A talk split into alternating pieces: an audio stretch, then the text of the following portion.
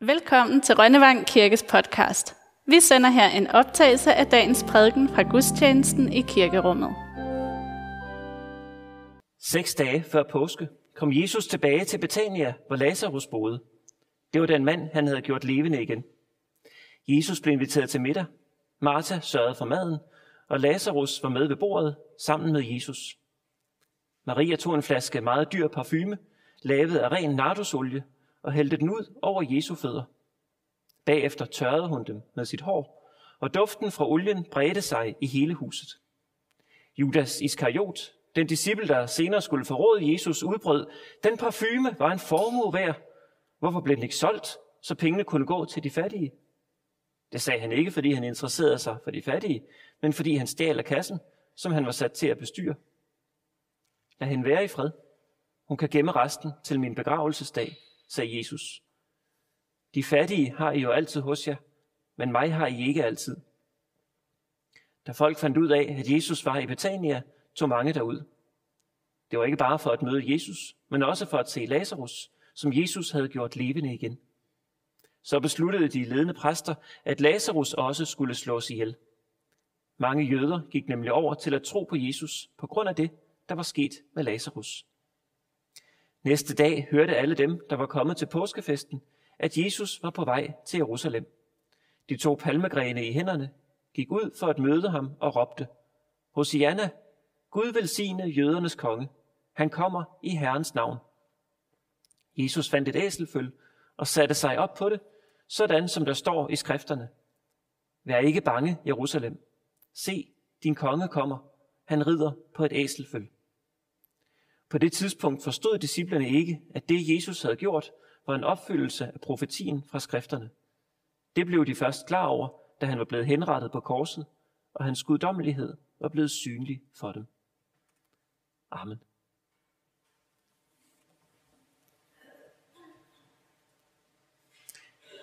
Kære Gud, vi lever i en senere tid end disciplene.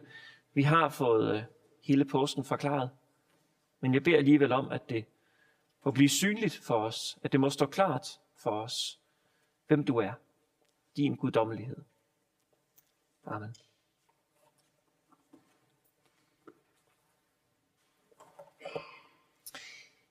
Jeg skal lige se, om jeg kan overtage billedet heroppe. Der er nemlig et par gode gamle ordsprog, som øh, jeg i hvert fald kom til at tænke på, da jeg læste prædiketeksten til i dag. Den første står der. Man skal ikke tage soverne på forskud. Nogle gange, så er det, hvad vi får at vide, hvis vi går og bekymrer os om, hvad der skal ske ude i fremtiden. Alt muligt, der måske kan være reelt, måske ikke kan være reelt. Hvor så velmenende venner eller familiemedlemmer siger til os, jamen øh, nu skal du ikke tage soverne på forskud. Men hvorfor egentlig det? Er det ikke meget godt at være lidt forberedt, hvis nu at krisen den kommer? Jo, men øh, det kan jo være, at man til sidst ville kunne sige, ligesom Benny Andersen her, i mange år tog jeg soverne på forskud, men det har jeg nu aldrig rigtig haft glæde af.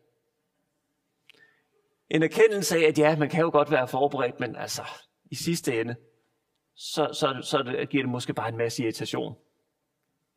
Eller min egen far, han kan, når han sådan ser tilbage på bekymringer, han har haft tidligere i livet, så kan han med et, et glimt i øjet og et lidt skævt smil finde på at sige, at det hører til de skuffelser, der ikke gik i opfyldelse. Men der er selvfølgelig også den mulighed, at det, som man bekymrer sig for, virkelig går galt. Vil det så ikke være godt nok at have bekymret sig på forhånd? Måske. Det kunne også være, at man så kunne ende med at sige ligesom ham her. Den, der tager soverne på forskud, lider under dem to gange. Man skal ikke tage soverne på forskud. Det er, øh, det er et godt ordsprog. Der er et andet, som, øh, som, også, som jeg også kommer til at tænke på, når jeg læser teksten til i dag. Og øh, det er den her. Man skal ikke sælge skinnet før en bjørnen er skudt. Den er i hvert fald ikke særlig skudt, den der.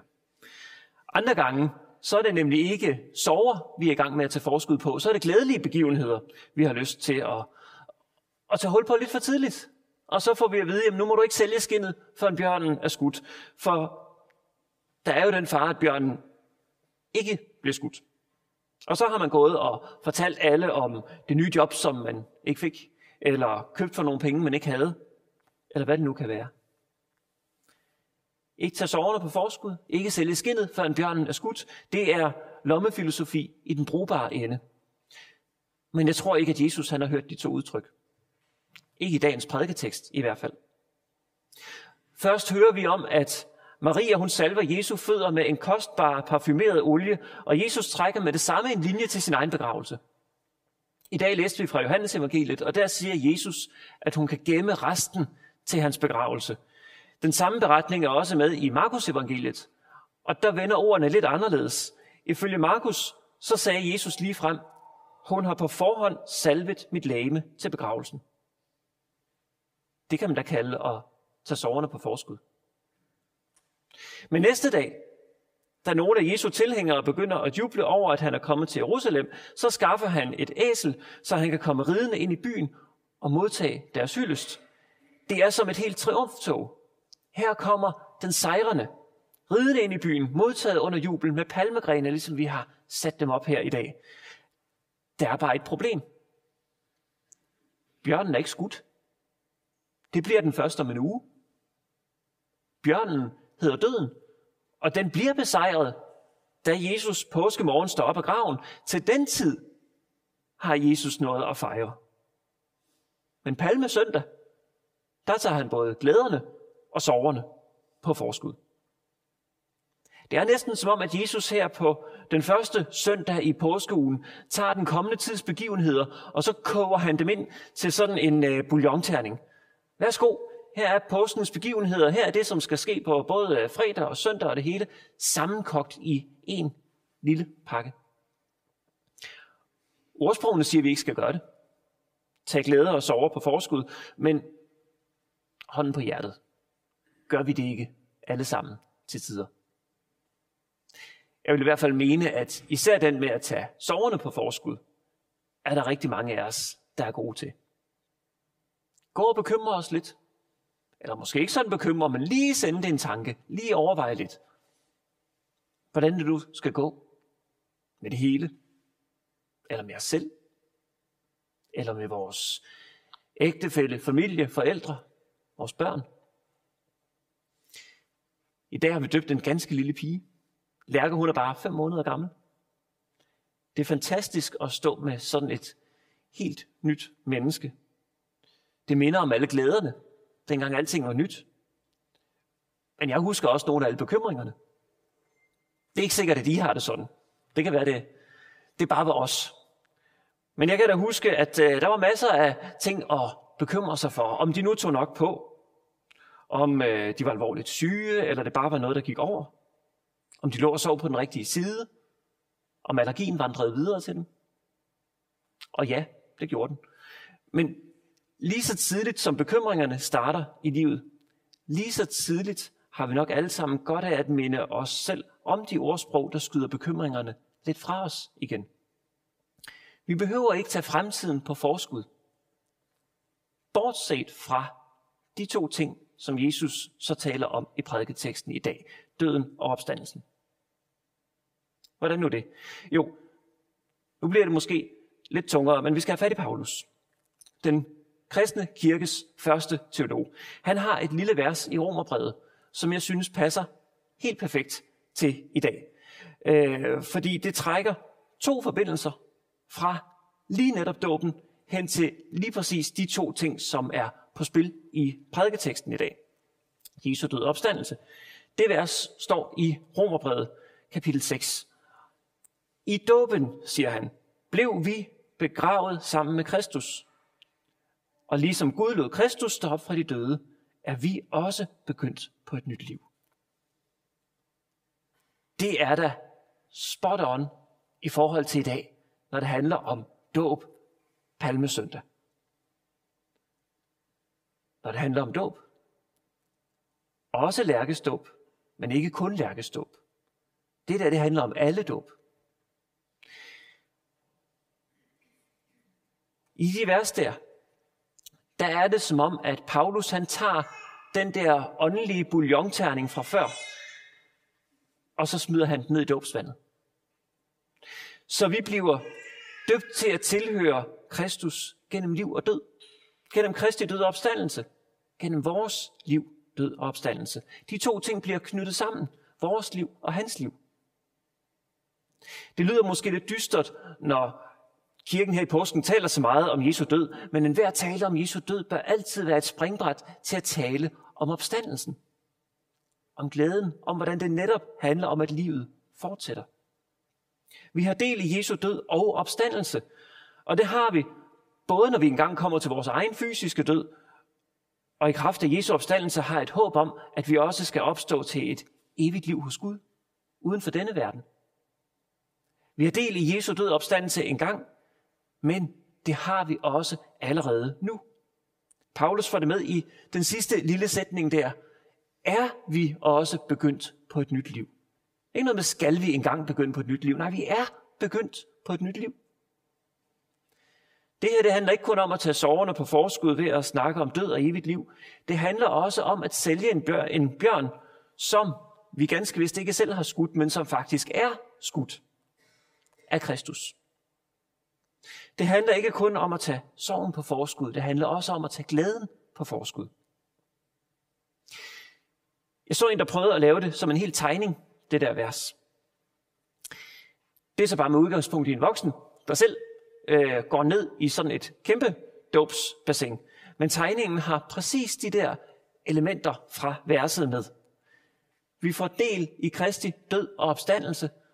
Så i toppen af tegningen, der er ligesom en tidslinje i tegningen, og i toppen af tegningen, der er det påskens begivenheder med korset og graven i midten, hvor stenen først er rullet for, og stenen så dernæst er, er rullet væk, og Kristus er opstået. Og der, der er det så os, der går ned i dåbsvandet, og det, ham der han bliver så døbt sådan ved at blive døbet helt ned, så er symbolikken meget tydelig og rejser sig op igen. Det er det, det handler om. At vi allerede lige siden dåbsvandet løb af, er begyndt på at leve et nyt liv. Og måske er vi så vant til at leve i det nye liv, så vi slet ikke engang tænker over, hvor nyt det er. Men det er et nyt liv. Det gamle liv, det ville være, at vi skulle gøre os fortjente til at kunne være hos Gud. Ligesom man skal i andre religioner, hvor man skal være god nok, værdig nok, tilbedende nok. Det nye liv er, at i kristendommen, der siger vi, at Jesus har gjort alt, hvad der skal gøres. Vi bliver koblet sammen med hans opstandelse. Det er ham, der har gjort det, og han deler det med os. Ja, faktisk, at han overhovedet gjorde det, er for vores skyld. Og det han deler det, den måde han deler det med os på, er gennem vores dåb. Det gamle liv, det ville være at skulle forlade denne verden ved at kigge ned i en afgrundsdyb usikkerhed. Det nye liv er at kunne have en tryghed og ro i, at vi er en del af en evighed, hvor Jesus allerede har gjort boliger parate til os hos Gud.